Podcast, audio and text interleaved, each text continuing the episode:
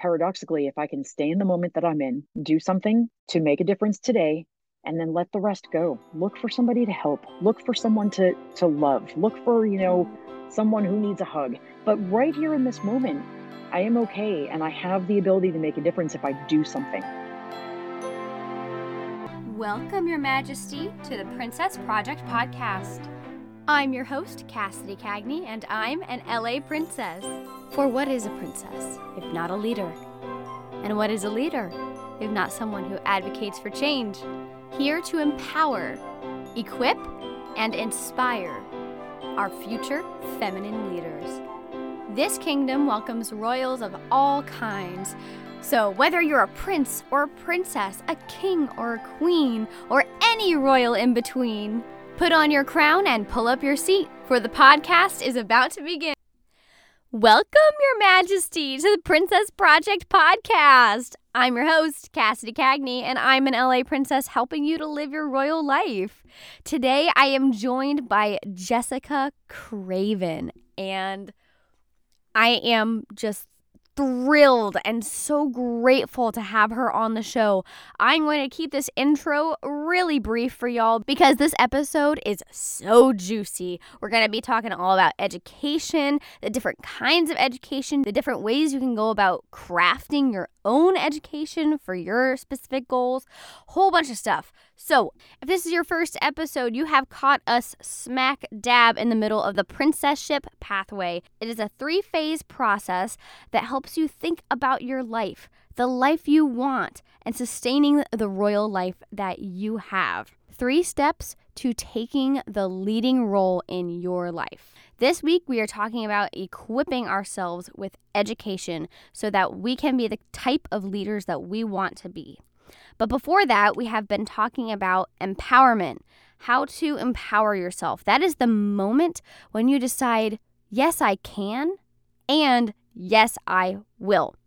There are three phases of the princesship pathway, and Everyone will start on a different phase, and you could be on different phases for different aspects of your life. So, if you have not already, go back and listen to the first episode of the Princesship Pathway. That is episode number 11.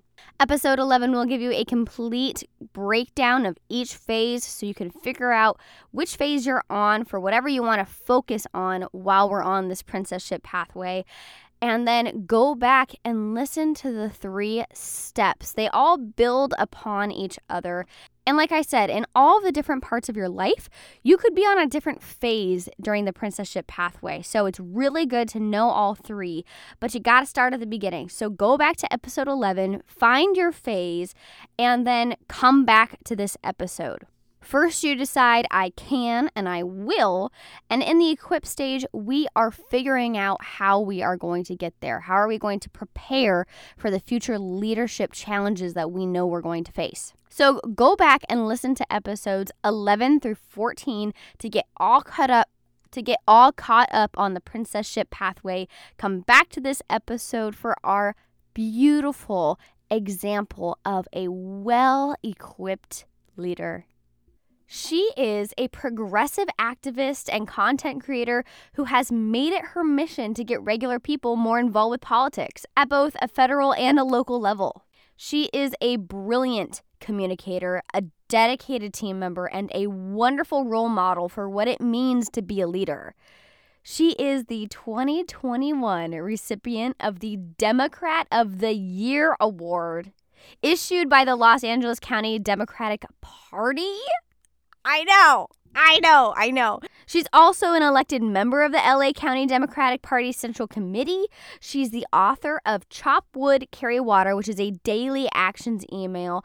And she is a member of the, I believe it's pronounced CADEM Environmental Caucus. She's also a legislative lead for her chapter of Moms Demand Action. And she herself has knocked on doors, phone banked, fundraised, texted, and even postcarded for hundreds of progressive candidates. She also conducts Activism 101 workshops for groups all over the country, and she's also a TikTok creator. She has 95 thousand followers, and she's made hundreds of videos explaining civics and giving her followers an easy way to engage in the political process. I have been following her on social media for at least the last year, maybe even two, and I am so grateful to have her on the show. I admire her so much as a person, her boldness and her compassion as a leader, and I just simply can't wait to introduce you to her.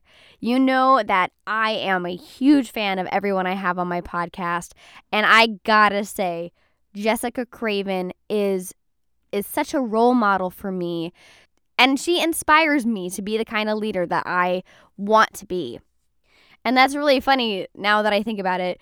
You are going to hear so much of that in the episode. So, without any further ado, I hope that this conversation empowers you, equips you with some new information, education, and inspires you to be the kind of leader you want to be. And with that, it is my honor to introduce you to Jessica Craven.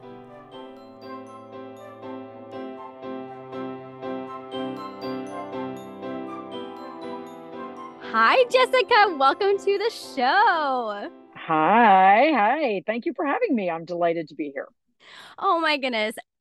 You have no idea, like, what it means to me to hear you say that because I am such a huge fan of yours. You are someone that I look up to. Uh, I just cannot say enough. You are a huge role model for me. I follow everything you do. I love your newsletter. I love your social media. and I just think that you are an all around rock star. And your history is so juicy You've had mm. so many life experiences that are like a conglomerate of beautiful things. So I thought you'd be a wonderful person to talk to about education. And I'm babbling because I'm nervous and I'm your biggest fan. Oh my God, you're so cute. Well, you can be, you can relax. I'm the least scary person, I think, in the world. I would like to think anyway. I've been following you on social media for, I think, about like a year a, like maybe mm-hmm. more than a year. Mm-hmm. Um, mm-hmm. But for our listeners, can you tell us a little bit about yourself, what you do, your passions, and your goals? Yeah, absolutely. Um, well, let's see. I am on, so I guess Cassidy found me on TikTok. So I do a lot of work over on TikTok at uh, Jess Craven 101. Uh, and that actually grew out of something I was doing before that, which was teaching workshops called Activism 101.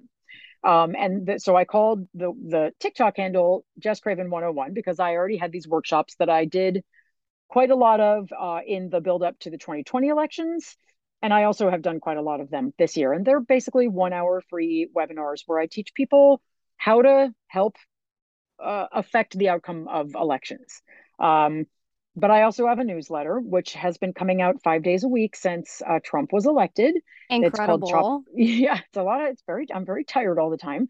Um, it's uh, it's called Chop Wood Carry Water, and what I try to do there is give people about five minutes worth of easy actions they can take just to sort of engage in their democracy and help us get the outcomes that we all want, or at least all of us on this team want so yeah those are most of the things i do and then i actually spend a lot of time doing the activism. I, I spend a lot of time canvassing. I'm going canvassing tomorrow as a matter of fact.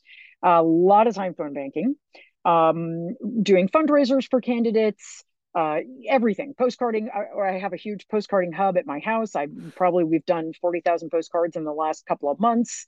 So this is just the kind of thing that i do. So i'm an organizer i'm an activist and i try to teach as well. Oh yeah. You are a fabulous teacher fabulous oh, teacher. I am a teacher myself. I work oh, wow. in education. I'm in uh I have my last teacher test to pass and then I'll have my English credential for California.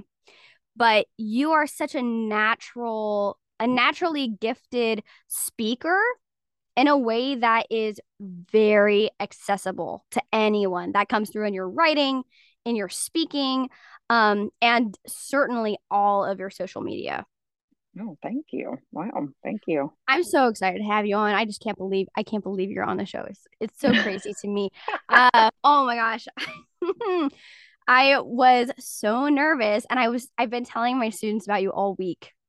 Oh, uh, hold on. I'm so sorry, Cassidy. Uh, my my child is interrupting me. I really no worries. apologize. No worries. Okay. I'm really sorry about that. I hope Don't you worry at all. out. I apologize. It is all um, good. Okay. Yeah. Uh, you know, I'm also a mom. It's sort of a it's a big part of what I do, and you know, it's I have a 12 year old, so they're absolutely. When yeah. I mean, this is a space for women and femme presenting folks, right? So yeah. it also needs to include moms and thereby include children you know? Yeah thank you. Thank you for saying that. Yeah and and my uh, child identifies as non-binary so i appreciate your saying you know all of that being so inclusive and who's welcome here. And uh and my kid was actually very excited that i was coming on this podcast and was very supportive about it. And uh yeah so so wait you were telling your students about me all week? This is hilarious. All week, i have to hear man. about this. All week. Um every day i was like oh a couple more days. It's almost Friday. I get to talk to Jessica. I teach right now, I'm in high school. So they're okay. really um they're with it. Yeah. They might not outwardly show what that they know what's going on, but nothing actually goes over their head. Sure. Right. Of course. Yeah. I definitely make this show um I like I try to think about kids in high school and then beyond yeah. as who I would like to to make this show for. And I've had a couple of students when I felt really down come up to me and be like, "When's your next episode? I'm waiting Aww. for it." Aww. And that's why we're still here, which is wonderful.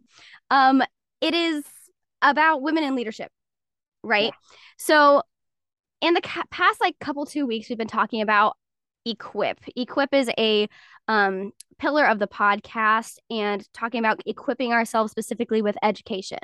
And so we've been talking about different avenues where we could learn. And since your life experience is so varied and so rich, your leadership skills are just extraordinary. So when we talk about education, how would you define education? Like, um, it doesn't have to be exactly school, but when you're talking about a person's education, knowledge, or accumulation of goods, like in their yeah. back pocket, uh, how would you define education? Well, what the, the a, a huge uh, uh, trait that I find important to have uh, is curiosity, is to constantly wonder um what it, what what is that like? What is that like? What does that mean? What is that called? You know what has that person's experience been like? Um so that is you know the reason that i am a somewhat educated person today and i consider myself to be far less educated than many i know um but it's because i got curious actually more in my adulthood. Uh, i i am a late bloomer and i am someone who spent a lot of my high school years being sort of um distracted, shall we say, to put it uh, mysteriously. I, I wasn't super focused on my studies. And uh, it was in my 20s that I suddenly discovered like I had a brain and it really was enjoyable to use it.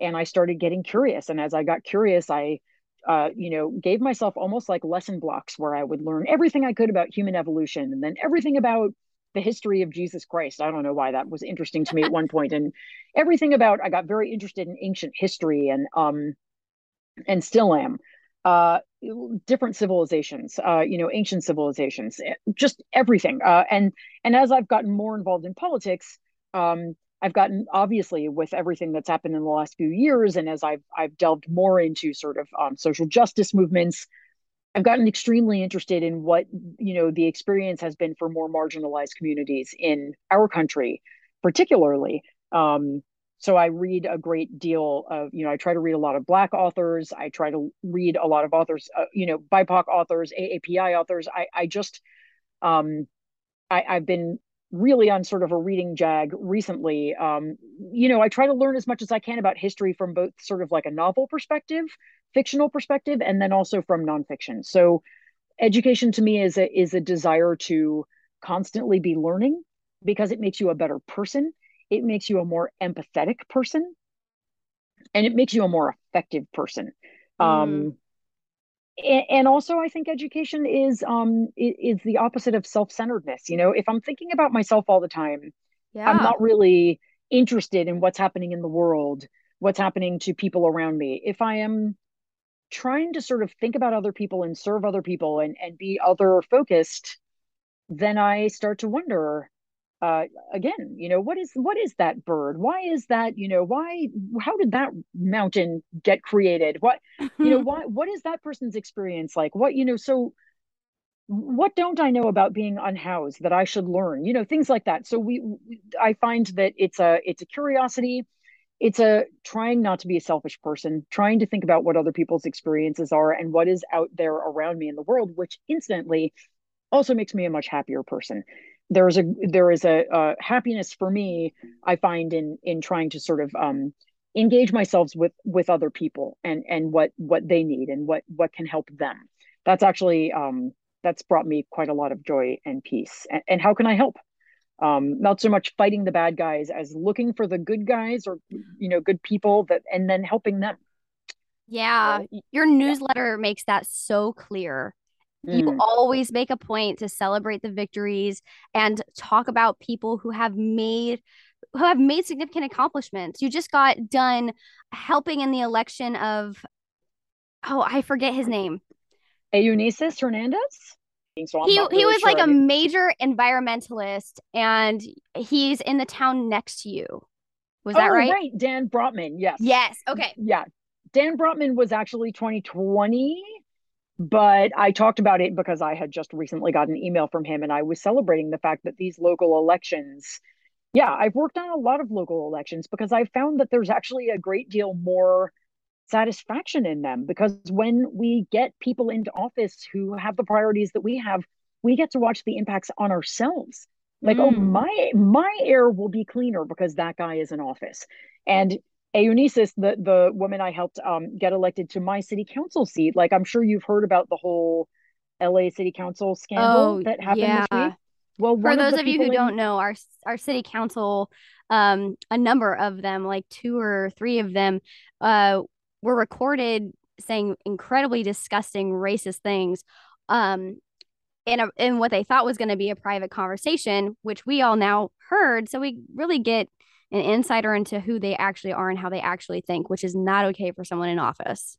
Yeah, plus and, and, right, so very vile. They were also sort of conspiring to gerrymander their districts in such a way that they could never be voted out. And uh, one of those people is my city council member. And the great news is is that we have been we've known for a long time he was no good, and so we primaried him, meaning we a lot of people in this district looked around for someone who could run against him and win and we found i don't want to say i found her some they she was found and we all jumped in to support her. And so she ran against him and she won her race in march. So he's out in december anyway. And that nice. is amazing news for us in this district that like we he is refusing to resign but he's out on december 31st and that's um incredible. That's the the benefit of our hard work so And that's progress you can see, like you were just saying. Since it's yes. your city councilman and you're in the know, things don't have to seem so bad all the time because if you if you look at it from a bird's eye view all the time only looking at things like the presidency or anything like that on a really large scale at least personally i definitely understand what it's like to get discouraged oh yeah celebrating the wins uh keeps you from being discouraged right yeah. And then the people you meet along the way, the only time I've ever met people in my neighborhood was um protesting after the overturning of Roe v. Wade. Yeah. And I made yeah. friends. Yeah. You'll yeah. actually find people who are similar to you and will support you um in the ways you're looking to be supported. Yeah.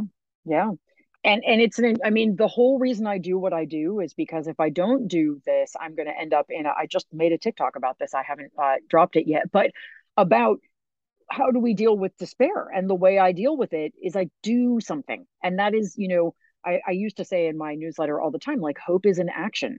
Mm. and I, I don't i don't sit around waiting to feel hopeful and then do something. I have to do something to feel hopeful. And that's why those of us who are activists who are busy you know doing the work, writing postcards or whatever it is, canvassing, you tend to find those people to be a lot less despairing and they're a lot less cynical. Mm-hmm. Um, because cynicism really is just an excuse to not do anything, right? I mean, if I'm a cynical person, I just then I just get to not do anything. Um, yeah, you I, have I an excuse. Not, right. I did not invent that thought, by the way. That that is a I've heard other uh, great activists say similar things. It like it's very easy to be cynical because then you get to sit on the couch and watch Netflix and just say the world sucks and it's never going to get any better. Mm-hmm. And if you're sort of like a blind optimist, that's not great either because then you're just saying, oh, everything's going to be fine. I don't have to do anything. It's sort of finding this middle area where I go, yeah, things are really bad. But I can also see that victories are possible when I work for them and I have to work for them. I have to. Like we all can contribute our little bit. And that doesn't mean any one person is going to save the world. It means every single one of us needs to get in there and chip in a mm. little bit to a very large effort. Um, and when we all chip in a little bit, that's how we win. And that's why the newsletter is called Chop Wood, Carry Water, by the way, because that's actually an old Buddhist saying. Um, oh. And it, it, it, yeah, it actually, um, I think the entire saying goes before enlightenment, chop wood, carry water. After enlightenment, chop wood, carry water. But it just basically means, you know, do the next right thing in front of you. That that that's what life is, is just doing these these small important actions. And um I have used that saying for a really long time in my life to get through difficult times. And so when Donald Trump was elected, it was the first thing that came to my mind. How are we going to get through this? Well, I guess we're going to chop wood, carry water. We're going to just keep taking actions look for the next right thing to do. And as I did that, I realized, oh, I'm doing better than most of the people around me. And that's mm. because I'm doing stuff. And so as I encouraged more and more people to take actions, people started saying, wow, you know what? When I make these calls, I actually feel better. When I, and, and so that's how the newsletter grew and grew and grew was just people wanting to feel better and realizing that when they took a few right actions, they did and so that's the great bonus of signing up for my newsletter is that you'll actually feel better at the end of the day because instead of just going like oh it's all so bad and i don't know where to start you you've done your little bit for the day. Mm-hmm. and so you can go to bed knowing like i have done what i could for this day. It is a great place to start. Let me tell you. Let me tell you what the impact your newsletter has had on me. Okay so it's great in education when you are an avid reader, like you are yourself, you said. Personally, I have a learning disability and I cannot read well. It takes me forever, but it is also incredibly labor intensive. I will be exhausted as if I just ran two miles. So, your newsletter is distilled into you know, it takes you about five minutes to read, but I get all the information I need. And so for people like me who I just can't spend that time reading so much, mm-hmm. it is a beautiful place to start and open the door, especially because I believe you to be a very trustworthy leader. Like Monday through Friday since 2016. that consistency yeah. is something that also makes you a reliable leader. Well, thank you. Thank you. Speaking of you being a leader, like that, but, yeah. oh, absolutely. Like, what if one day you just decided, oh, I'm just gonna go on a vacation and and not post for a week, and you didn't tell anybody that you were gonna do that? People who follow who might be expecting something not receiving it, it puts a little doubt in people's mind. So we need leaders who are not only um not only passionate but consistent for a mm. level of trust between between people. Like even when it goes to senators or people who hold um seats in city council, um having an idea of how you think they probably will vote so, mm. people who are strong in their convictions, I will trust that they will hold up their word if they're more consistent about it. Mm. That is a very good point. Uh, that that is true, and I feel the same way. I mean, it, it, doesn't take much to sow doubt. I mean, if if a lawmaker lets us down once or twice, that's enough for a lot mm-hmm. of us mm-hmm. to just be like, you know what? No, I don't trust you anymore. and then you have someone like I don't know. I mean, uh, Bernie Sanders, who I don't think is perfect, but like has been really pretty consistent yes. in his in his standing with like the regular people and sort of defending workers and defending you know lower income americans. And you just sort of feel like this guy does actually really show up. Like whatever his flaws are he is consistently on the side of the people. And that's why he's got such a devoted following. Absolutely. so i feel that way about aoc as well. I love her. And i think there's a, a number of lawmakers who have shown that consistency but not all of them. You do though. And Oh, speaking you. of you as a leader when would you say that you knew you were a leader? You were taught you mentioned before that you were a little bit of a late bloomer you considered yourself. So do you remember that time in your life or maybe was it even one specific moment where you realized i can do this That is an excellent question. And I will tell you that I did not ever think of myself as a leader until after Donald Trump was elected. And that is, I mean, I have, I have, um, I've always known I was a fairly strong personality, but I never needed to be a leader until Donald Trump was elected. And this is something I like to tell people when they're like struggling with what they're going to do with their life or who am I supposed to be. I didn't even find myself until I was 48 years old. I, I, I was perfectly functional and did great things, and I was in bands and did all kinds of fun things. But it wasn't until Donald Trump was elected, one of the worst things that's ever happened in my lifetime, that I found the thing I was put on this earth to do. And I just share that to say that if you're someone who happens to also be a late bloomer, don't quit before the miracle because Mm. I found this thing I was put here to do, but I couldn't have found it until the moment that it became necessary. So I recognize myself as a leader of sorts now. I don't know when that happened. I, I that's a very great question. I mean, slowly over time and uh, sometimes i think you don't realize about yourself uh, and then one day you wake up and you go i guess a lot of people are looking to me Mm. um that's a that is something i never foresaw but i i never even meant to go on tiktok let alone like get a following on tiktok that was Really? totally accidental yes not meant to happen i didn't even i don't really watch tiktok um i had a friend who was on tiktok who likes to watch it and she and I were doing video chats together, and she was like, You need to go on TikTok and just talk to people there the way you're talking to me, because I would explain political things to her. She wasn't very involved. And I was like, Well, that seems crazy. And I did it, and you know, just to try to find people who wanted to phone bank for Joe Biden before the elections. And Mm. it just, I found that people wanted to hear. And and so I guess that's more of what I'm saying is that leadership sometimes is something that finds you. Like I Mm. have been open to it but I certainly didn't ever seek it. Um, sometimes you get placed in a situation where suddenly you have information that other people want and the ability to share it with them, and you were never looking to be a TikTok influencer or, you know, uh, the author of a newsletter that, you know, has been going on for five years when all of the other newsletters petered out after Trump got voted out. You know, That's like true. those, none, nothing that I do was in my plan. Nothing that I do. So I guess I just say all of that to say that sometimes, you know, your destiny finds you. And that's what's happened in my case. That's really interesting.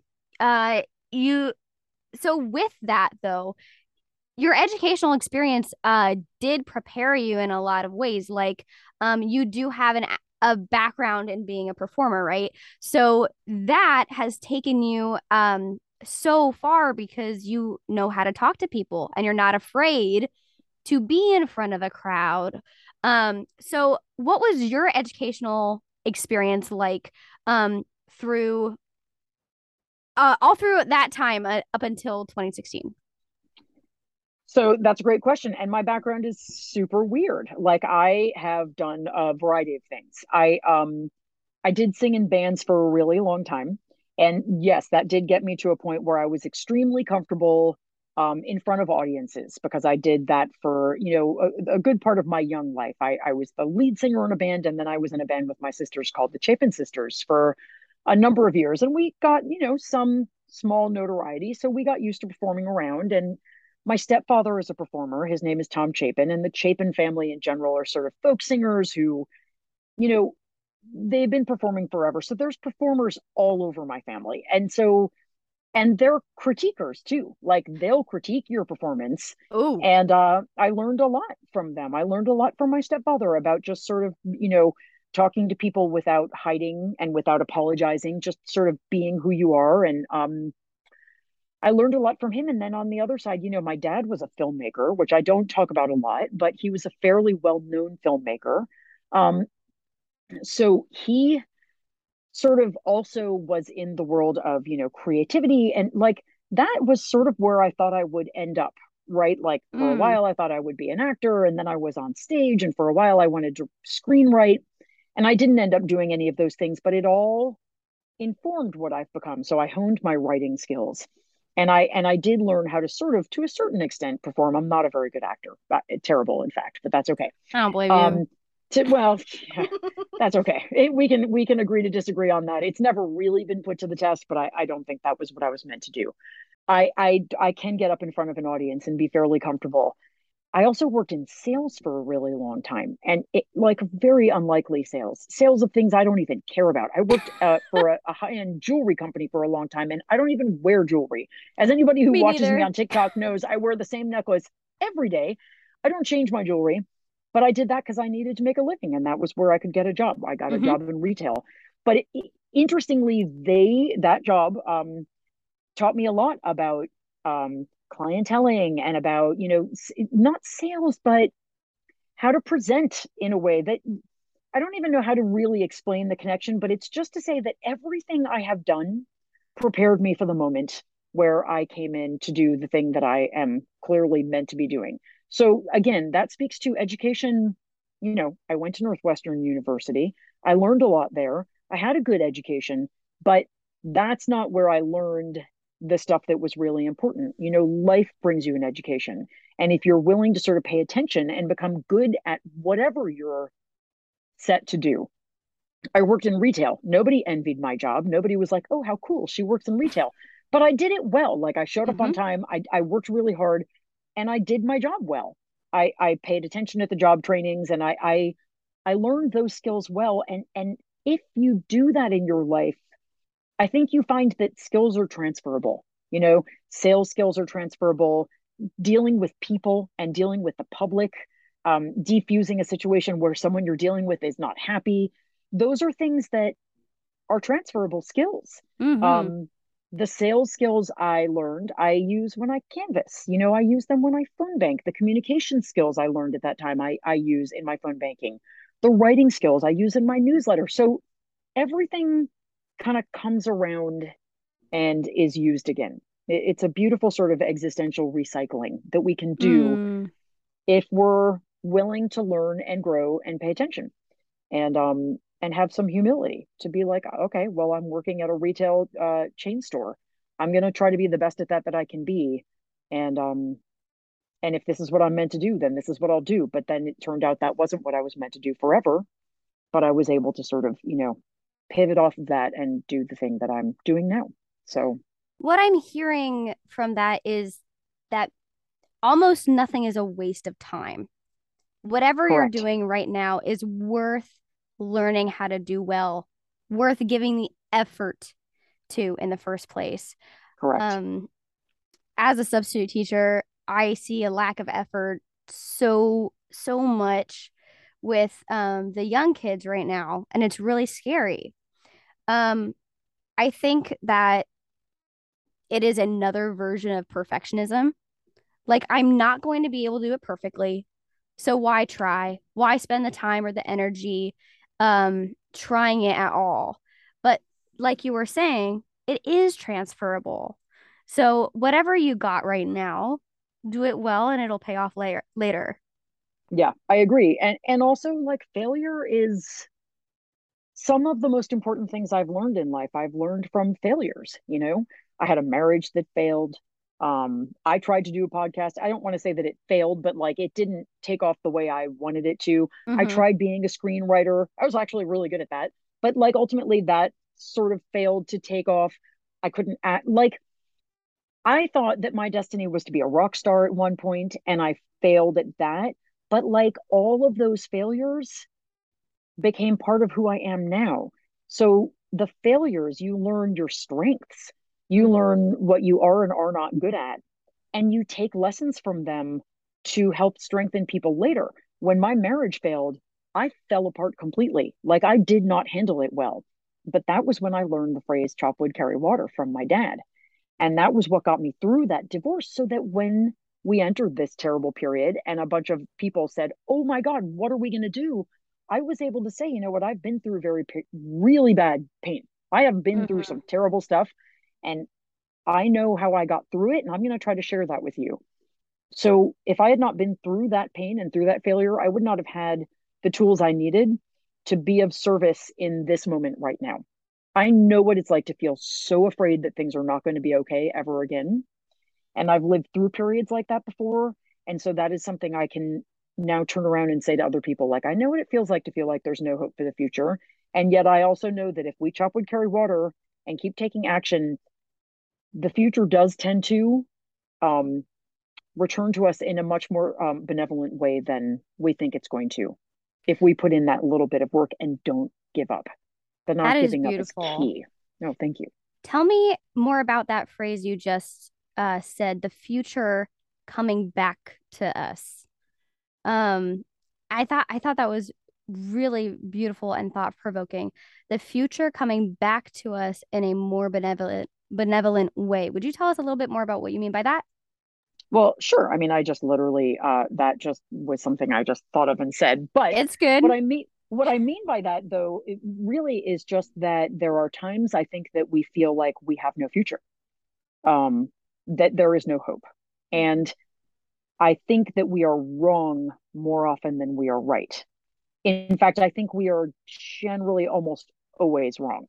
Um, and this is maybe where the saying "where there's life, there's hope" comes from. Is that mm generally when we say that things are hopeless it's because we haven't played the story out far enough things can be very dire in the short term but it doesn't mean that they can't eventually be mended so i think that there are lots of people right now who feel despair over the future because first they think they know how the future is going to play out second they feel that they don't have any agency they don't have any way to get through it because they're thinking about how do I like fix it in the long term. And uh, because we think that um, the future is sort of foreordained. Mm. But the hmm. truth of the matter is, is we don't know what the future holds. We do have agency. Every single action we take bends the future a little bit. And we have a tremendous amount of power. So, and and for me also, like when I start getting into the future, that's when I feel the most despair so mm-hmm. bringing the future back sort of just means like back into this, in a certain sense, it's back into this moment.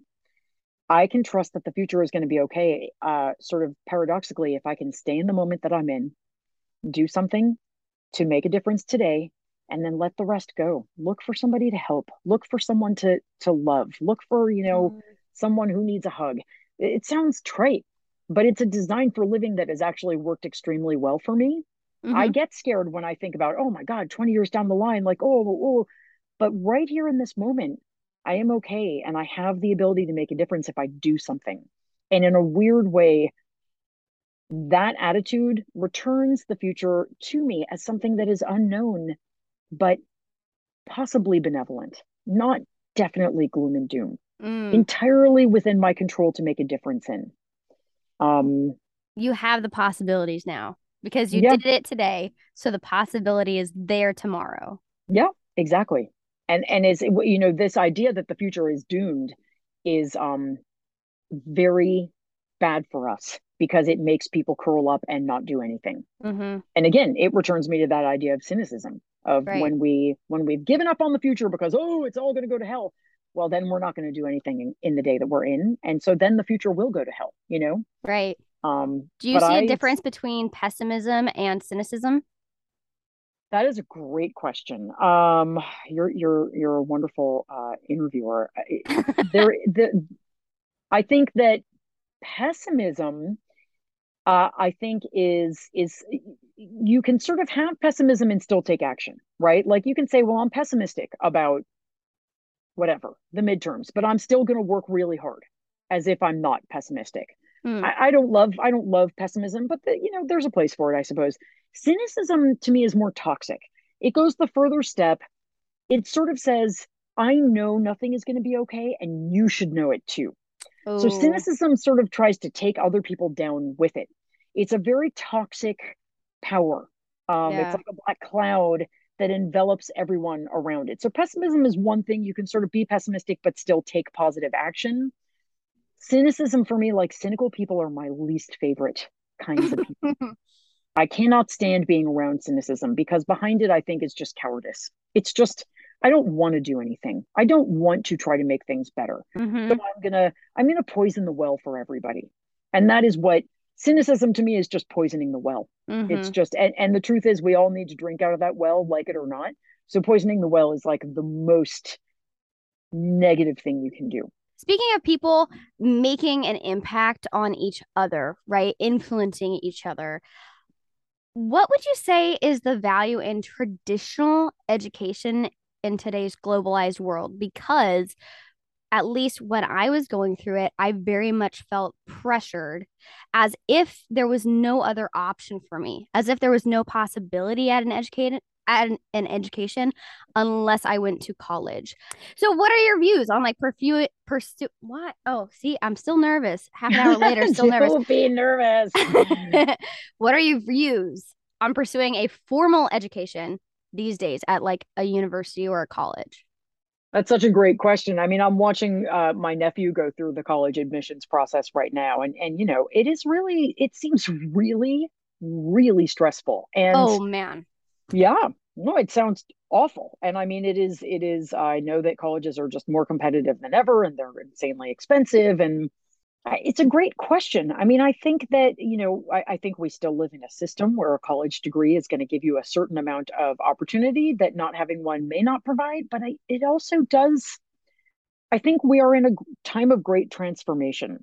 Mm. And I think that it will be interesting to see what happens over the next five to 10 years, because it does feel like the college experience as it is currently constituted is not possible for it's just too hard to get into.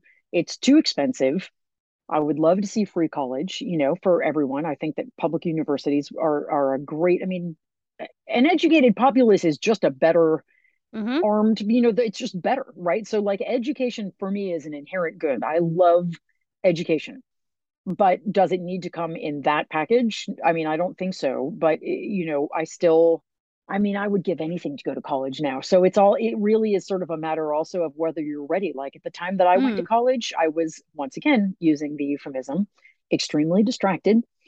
Um, I had a lot of addiction problems when I was young. So, and I'm not at, at all shy about talking about it. So I was not uh, focusing on education. Were I to go now, were I to have gone in my 30s, I would have devoured it. Like the idea mm. of just getting to be somewhere where you can study the things you're interested in in depth with really capable professors sounds amazing.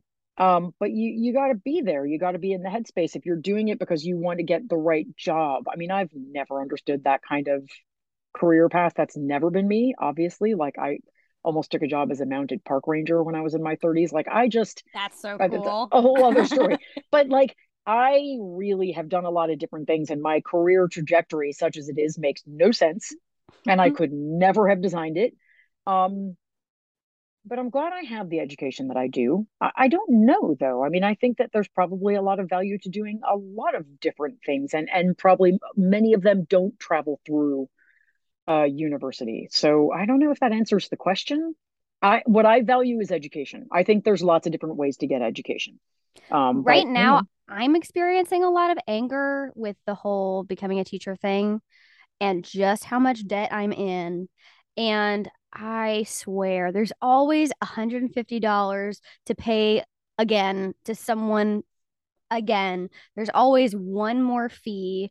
And at least where I'm at in my life right now, that is incredibly, incredibly frustrating.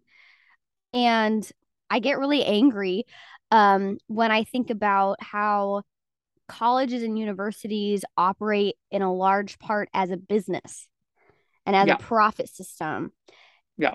While at the same time, considering other opportunities besides going to college right away after high school, it's almost like it's predetermined for students now that I'm seeing. I'm going to college or I'm not.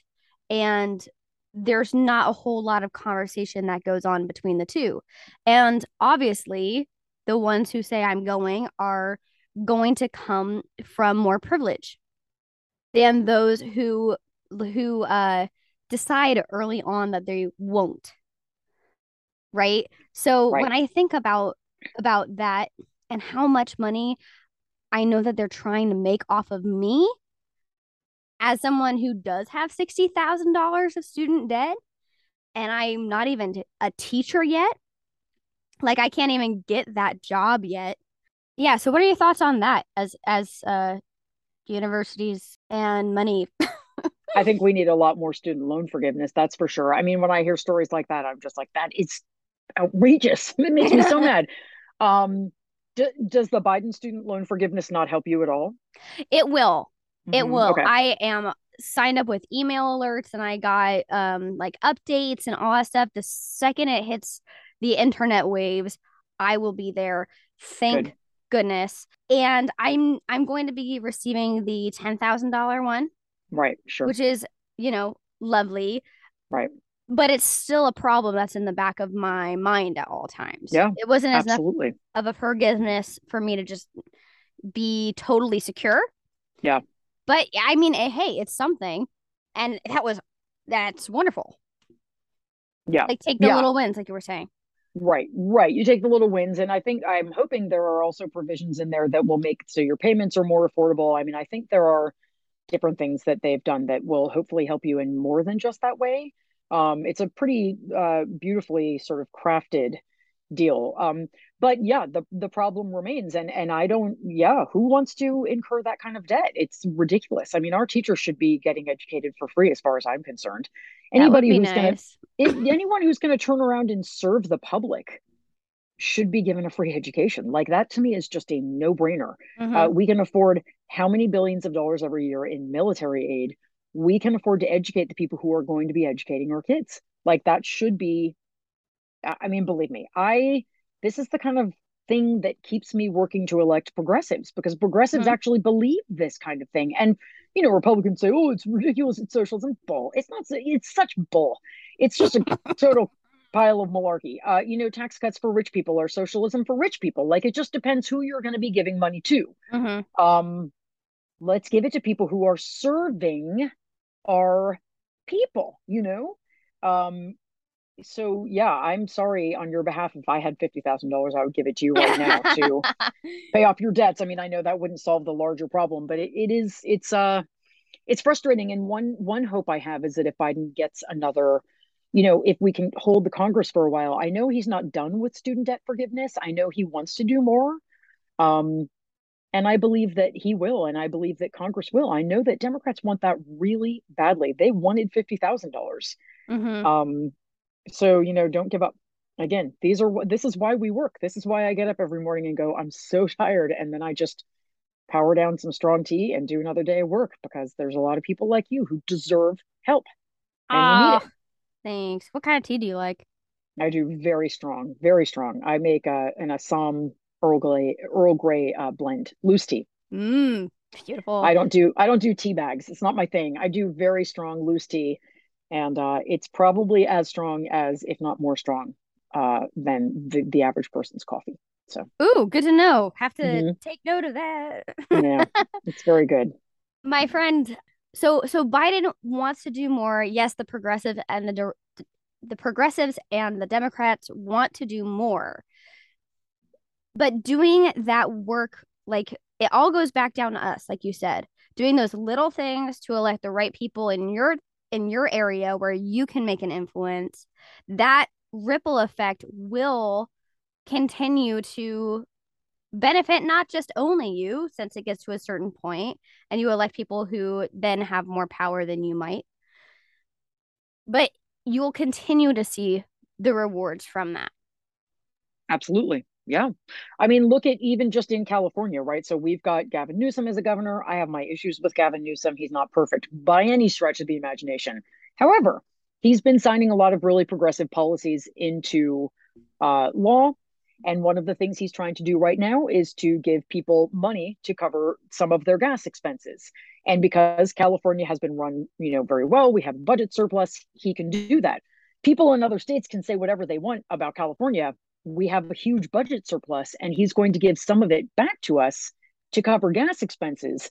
That is something that is not going to happen in another state where the governors, Right. first of all, are generally not operating on a surplus and would never think to like turn around and give money back to the people. So state legislatures, governors, these things make an enormous difference. I mean, no one can take away every problem of every person, but there are lawmakers who are genuinely thinking about ways to make people's lives easier.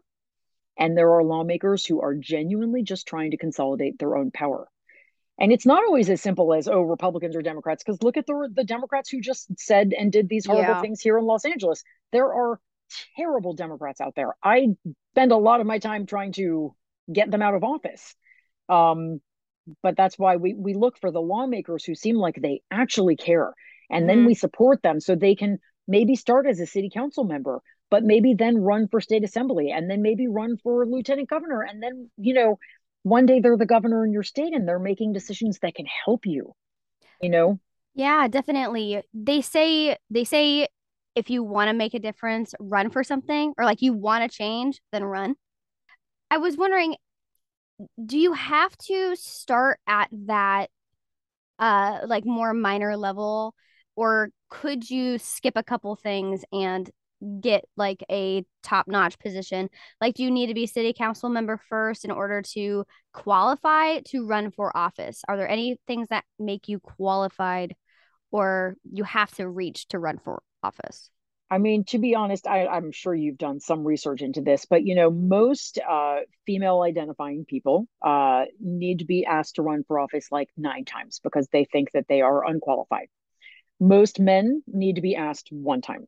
So women, female identifying people, spend a lot more time worrying about am I qualified than men do. Men never worry about that, almost never. I mean, I, I, you know, and you see men run for office all around us. I could name several off the top of my head who are just failing upwards, you know, and mm. they can because they're generally white, they're generally cis. They've got, you know, usually parents who either have money or are already in politics and they're just, you know, following the legacy along. So, in answer to your question, I mean, there's no set formula like there was in in uh, in ancient Rome. They had a set formula. You had to go through certain steps. You know, we don't have that here. Um, when I decided I sort of wanted to be in the political sphere, someone recommended that I run for neighborhood um, uh, council. And that was the first thing I did. I served on the Arroyo Seco neighborhood council here in my neighborhood for a couple of years, and it was great. It's not to say I couldn't have started by running for something bigger, but it was an incredible sort of basic education in like making change in your neighborhood and Mhm. how, you know, Robert's rules of orders work and how, you know, what it was like to go and table at an event and and what it was like to stuff backpacks for kids who, you know, are, d- d- are less fortunate and, and didn't have backpacks. Those kinds of things, you start to see people doing service on their community level, and then you can take that experience and sort of build up. So I'm not sure that I really am a person who wants to run for office. I think I'm pretty comfortable doing what I do, but I think it is the the common experience seems to be that like starting a little, you know, starting with a maybe a city council run or uh, you know, I don't know, a local um race and then working your way up is effective. I mean, John Fetterman started out as a mayor. P.S. He won his election for mayor in his small town by one vote, by one vote. And then he was mayor in that town for quite a long time. And then he ran for lieutenant governor. And then, you know, and now he's running for Senate. Like he'll probably run for president someday. It, you know, who knows, but it's very possible. Um, so everybody's got a different path. I think that, you know, we look for an opportunity where we can find it. I went to the the neighborhood council and they had a space and I applied for it and I got it. So I think different people try different things. Probably it is best for us not to immediately shoot for running for Senate, but you look Sure. at someone like Barack Obama. Barack Obama was a community organizer, then he was a state senator, and then he ran for president. Like that was kind of his trajectory. I think I'm not forgetting anything. I'm pretty sure that's how it went. Like he did not have a lot of experience. I think what people are looking for more than they're looking for experience is leadership, the ability to communicate, the ability to connect with people, Mm-hmm. someone who actually cares, someone who has done organizing. Um, so I don't think there's a set formula, but I think there are a lot of resources out there for women, for female identifying people, for young people who want to run for office, um, and more starting all the time. The most important thing is if there is any part of you that thinks you want to run for office, do it. Start working towards it. Know that you are qualified enough because I guarantee you, you are more qualified now. You, Cassidy, are more qualified now than some of the people running in the city for office who are on the ballot right now. I mean, honestly. So um, if it's something you want to do, start to pursue it. I highly encourage it. You you are someone who makes me want to. You Good. are someone who makes me want to. And since following you, I every time I, I read your newsletter, I want to a little more. Every time I see a video on your um, TikTok, I want to a little more. And access is so much more achievable than people assume, right? Mm. Assumption can really kill an education. Assumption can kill anyone's education. Assuming, oh, I'm not qualified, or oh, I don't have like, I don't have anything like that in my area before even looking. Because, mm-hmm. like you just said, anybody could run for like council of your neighborhood or township or anything like that. Yeah. So assuming assuming that the resources don't exist is pretty detrimental and maybe even we could say cynical. It, it really is. I was going to say assumption is kind of the opposite of curiosity, right? I mean, it goes mm. back to this like if I assume I know, I'm not going to go and find out. And and particularly over the last few years, all these amazing organizations run for something is is the big one you know, Run for Something is specifically focused on recruiting people under 40 years old to run for office. And they're particularly looking for female identifying and LGBTQ and non binary. They've got like 50 non uh, they've got some astonishing number of non-binary people running for office right now which really is exciting representation is so hugely important um, they are looking for people like you and they will help every step of the way so, uh, Run for Something, there's a great new organization called Democracy, which is actually LA based. And they find, again, they're looking for high school students.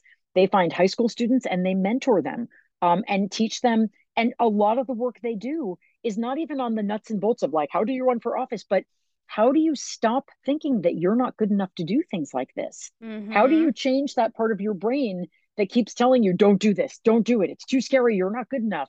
and that's the work that they do there. It's really a very cool organization started by two people i i really like and admire. Um so there are incredible resources out there. There have never been so many good resources for young people female identifying people lgbtq people who want to run for office. Um obviously the system we have in place now with old cis white men deciding all of our fates is catastrophic mm-hmm. it can't go on so it's not um, working it's not working. From... It, it is is so not working. It is enraging. It is uh terrible. And so, but what we do need are people to have the courage to say, okay, I'm scared. I don't know what this is going to look like. I know it's going to be hard, and I am willing to try. And I am willing to ask for help, which is the other huge part of anyone who accomplishes anything is is a person who is willing to ask for help because nobody does anything big by themselves ever. Absolutely. It it takes a village for whatever whatever you want to accomplish. Yes. Um I think part of why it's so scary is because it is voluntary, right? You voluntarily step up to the plate. You voluntarily take on that responsibility that you didn't necessarily have to, but you are going to be held accountable for. Yep. So when you do that, how do you take care of yourself? Right. We have three realms of education that we talk about on the Princess Project podcast for our equip section. Um, and the first level is the realm of the self, right? The study of yourself. So, mind, body, spirit. Um, how do you take care of yourself when you do, when you are under sometimes extreme stresses or putting yourself out there in a completely new way? Well, I haven't run for office other than running for my small. I did run for LA County um, Democratic Party, which actually was on the ballot, was on the, the the the the, proper ballot. I was on the ballot with Elizabeth Warren, which I really enjoyed. Um, I mean, not obviously in the same race, but I was sure. in the same battle. anyway, um, I haven't experienced the stress of running really proper running for office, and I know I know a lot of women who have done it or are doing it right now. It's really hard. It's hard. It's hard for anybody. Mm-hmm. Um, but I think for female identifying people, it can be a little harder. You just get challenged on a lot of fronts that men probably don't. Um, but I know that there are certain things I do to take care of myself, even as I in operate in the activism world or the organizing world, or you know, continue to sort of work in politics, which can be stressful and scary and all these things. Um, meditation, a little tiny bit of meditation every day makes an enormous difference. Um, eating enough, just silly things like that. Eating enough, sleeping enough, taking care of the sort of physical plant, as it were, you know, making sure that I'm taking breaks for lunch, drinking enough water, like dumb little things, but they really do make a difference. Like self care does matter. Mm-hmm.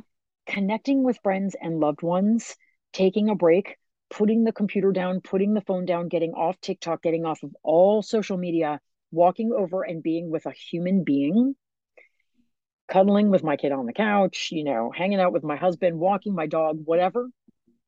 Those things are restorative in a way that very little else is. Mm-hmm. Um, so I, I, don't really haven't had a massage in like three years. I don't have really don't have time, honestly. And then there was COVID, and like I feel like I would feel so guilty taking a day off to do that right now. But taking a walk with my dog, I can do, and I do it, you know, most mornings. Taking a walk with my kid at the end of the day, like the human connection the returning back to what is real and meaningful in my life right now mm. that is hugely important and i think that when you're fighting for something, whether you're running for office because you want to fight for a better world or you're doing what I do because you want to fight for a better world, you have to remember what you're fighting for. And then, at least for me, I have to remember to enjoy the thing I'm fighting for. Because if I'm fighting for my kid's future, which is basically that's my big why, you know, that's why I do this work. I'm fighting for my kid and I'm fighting for every young person. But if I am never spending time with my kid, I've kind of missed the memo. You know what I mean? Like, I I got to go back and make sure I'm also like being a mom and being present to my husband and, and being calling my mom, you know, whatever, just being a human in the world and not letting this consume me. Because mm-hmm. this work, whether you're going to run for office or do the activism, this is a marathon, not a sprint. We're not going to like win an election and everything's going to be okay. Right. That is something I think a lot of us realized when we voted Trump out. It's like, oh, everyone thought everything would be okay after that. And it's still not mm-hmm. because there are forces of good and evil that are kind of constantly at loggerheads and some of us have to get in there and fight on the good side maybe for the rest of our lives not all the time but like that was know. one of my my core memories is going to the women's march and that was the first time i ever oh was that 20 that was 2016 no it was 2017 i think it was january 2017 yeah that was the first time I ever went to a protest of any kind. And I, me and my best friend were in the crowd and we stood behind these two ladies who looked to be about, about probably like 60 ish, between 60 and 70. And they were saying to each other, I can't believe we're still out here doing this. And the other one responded, like, yeah, well, we'll do it again. and yeah. it was so that was a totally transformative moment for me. And i think that was the moment because i just overheard these two ladies. I didn't know them. I wasn't part of their conversation. I think that was the moment for me when i really knew i was all in. Oh. and i really wanted to learn about politics and things like that.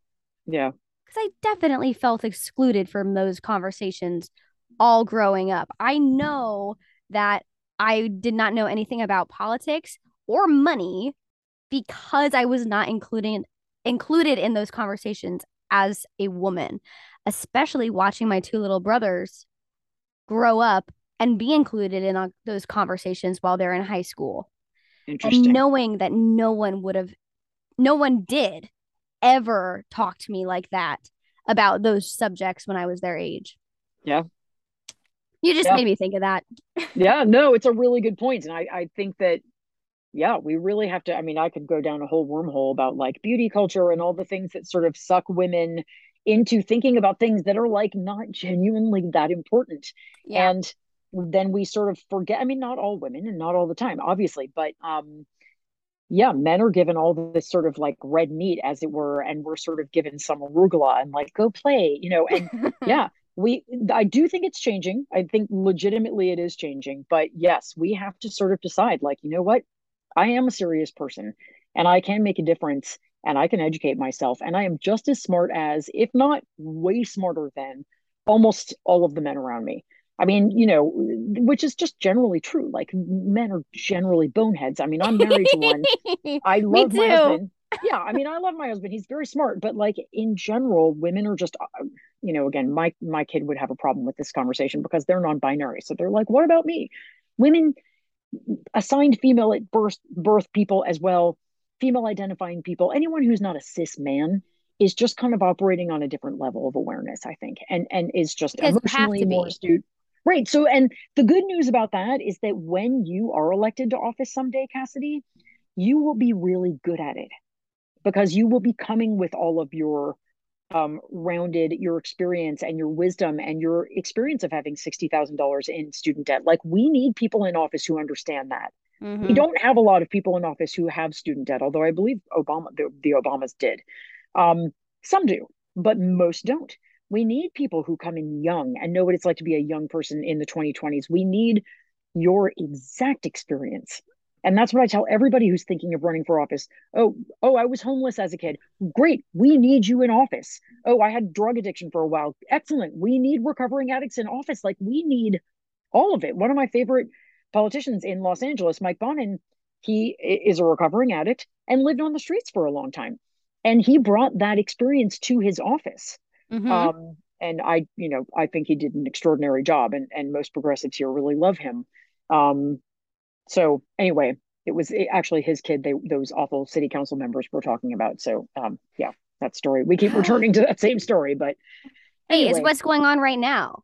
Oh, and it's yeah. important to be talking about not only um the history but also what is happening right now, which I feel like is a lot harder to grab onto educationally um especially with all the fake news and we're like hyper vigilant of not trusting anything we see on the media or online and that's another reason why I love your newsletter because I know that it is a trustworthy source and um I just I just think it's think it's great. One more thing I really admire about you um is your dedication to the planet. The last realm of education that we talk about is the study of the world, right? And you always make a point to teach about environmental issues and how you relate to the planet and how that influences policy or how, like how it should influence policy. So, why is it so important, do you think, that we remember the planet in our leadership?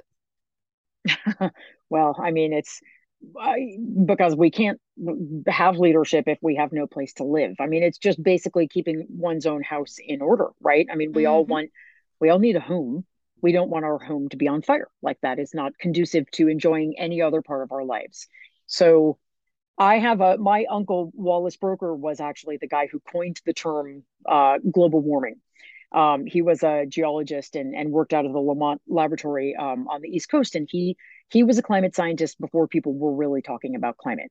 And I say that just to say that I have been aware of climate change since really, really a long time ago, since I was gotcha. quite young. Yeah. So, and, and I got worried about it early and I got interested in being a climate activist early. So I phone banked for Al Gore when he ran for president. Like I've been, I've been on the climate change thing for a long time. Um, and it is an important issue and it is one again where people tend to go to a place of despair and so i like to remind people that while it is very scary you know there is also a lot of solution out there if we strive for it and if we work for it and again we can't get to that solution if everyone curls up in a ball and gives up so mm-hmm. it is mm-hmm. really important to sort of remind people like this is to me is the most important work i do like if you had, if i had to choose a focus for the rest of my life for activism it would be it would be climate. Like that's my that is my number one issue. I talk about all kinds of other stuff but that is my that's what brought me to activism. And um we we we need to sort of grapple with this great this is the great crisis of our lives but i also know that it's i know it's solvable. I mean we can't solve every aspect of it. We've left it very late but like we can tackle this. And so i guess i find that i'm i'm here partially as a climate activist to talk about things i do in my personal life legislation that i think is important to get passed lawmakers who are actually doing the deal and who we should be supporting um, and then the other part of it is just encouraging people not to give up. I mean, that's a lot of what I do in all of my work mm-hmm. is just mm-hmm. trying to give people a bit of hope because hope is fuel. You know, once we have hope in us, we'll do more. And when we do more, we get more hope. Mm-hmm. You know, fear does exactly the opposite. Fear and despair do the opposite. They grind us to a halt and then we feel worse and then we don't move more and then we feel worse. Mm-hmm. So um so uh, climate hope is important. And um yeah how so does that's, that's, advocating for the planet alike or different to advocating for any of those other things or like anything else i mean it's all kind of part and parcel of the same thing right it's like respecting those around us and the stuff around us um having the sort of humility to see ourselves as a small part of a wider whole which involves other people having different experiences um, a world and an ecosystem that need different things. Um, it all, I guess, has to do with balance and uh, and and a certain amount of equity, right? Equity everywhere, yes. balance and equity in our ecosystems, balance and equity in our, you know, in our government, um, people all having sort of an equal chance to succeed and thrive and love who they want. Uh, it, it's all of a piece, and everything. You know, I'll just close by saying, like, everything is so intersectional now, right? Yes. I mean, climate justice, is you know is involved with um, democracy and voting rights it's all intertwined. And that's the great beautiful thing i think so many of us have realized in the last few years. Is yeah. just like it's like a giant what is that game called? Manga? Man- or jenga. Yeah, jenga.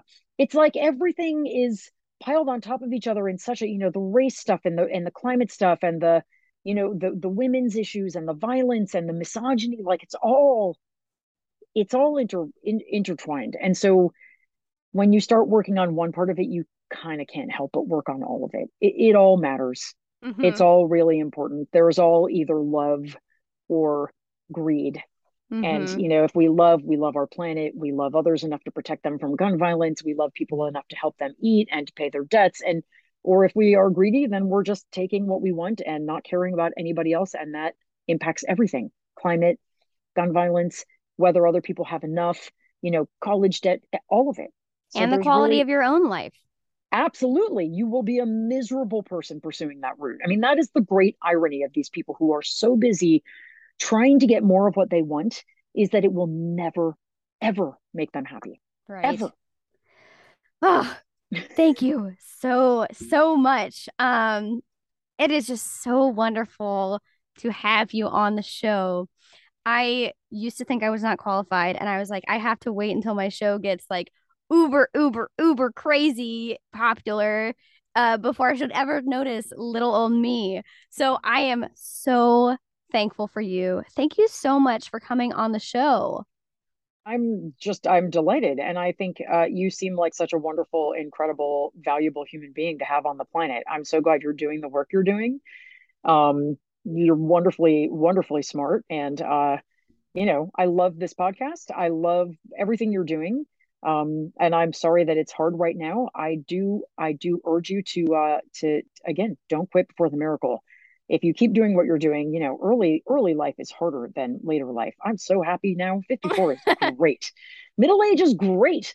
Um young being younger is harder but it, it does get easier. And it is uh it's great to be it's great to be a woman it's great to be you know um, in the world at this moment. It is a very tough moment but we were put here for a reason and i trust that you will find your reason and i i know i have found mine and i trust that anybody listening will find theirs as well as long as they keep looking with goodwill and curiosity and a desire to serve other people. Really that's what it all comes down to right?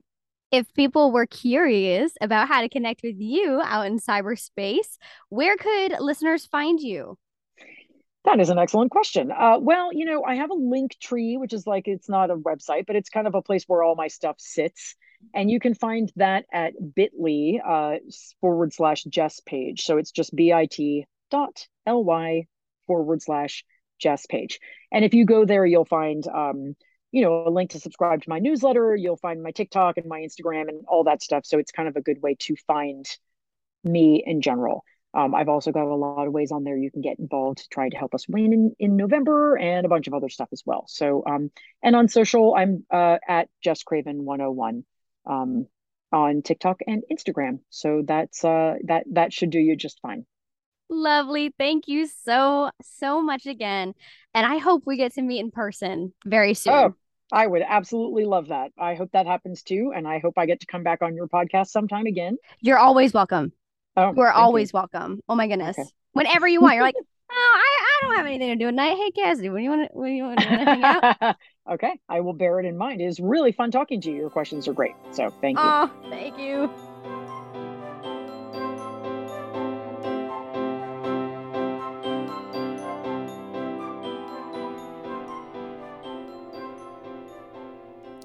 Jessica Craven, huh? What a leader. Am I right? She's someone that I so admire, and she was so gracious and so excited to come on the show.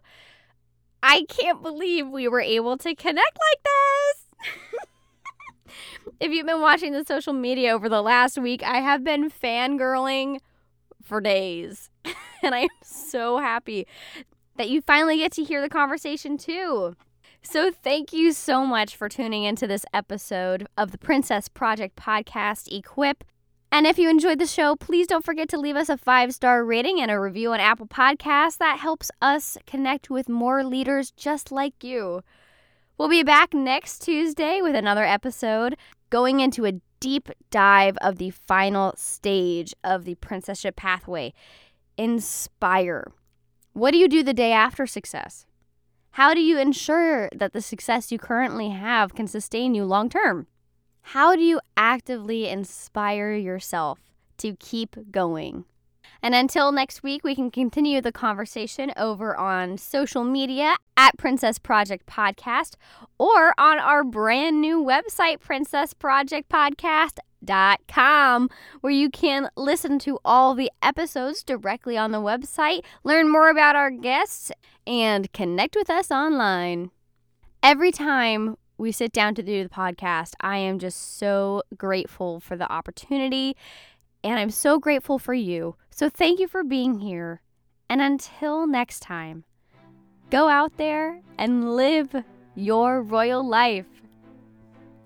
Toodaloo!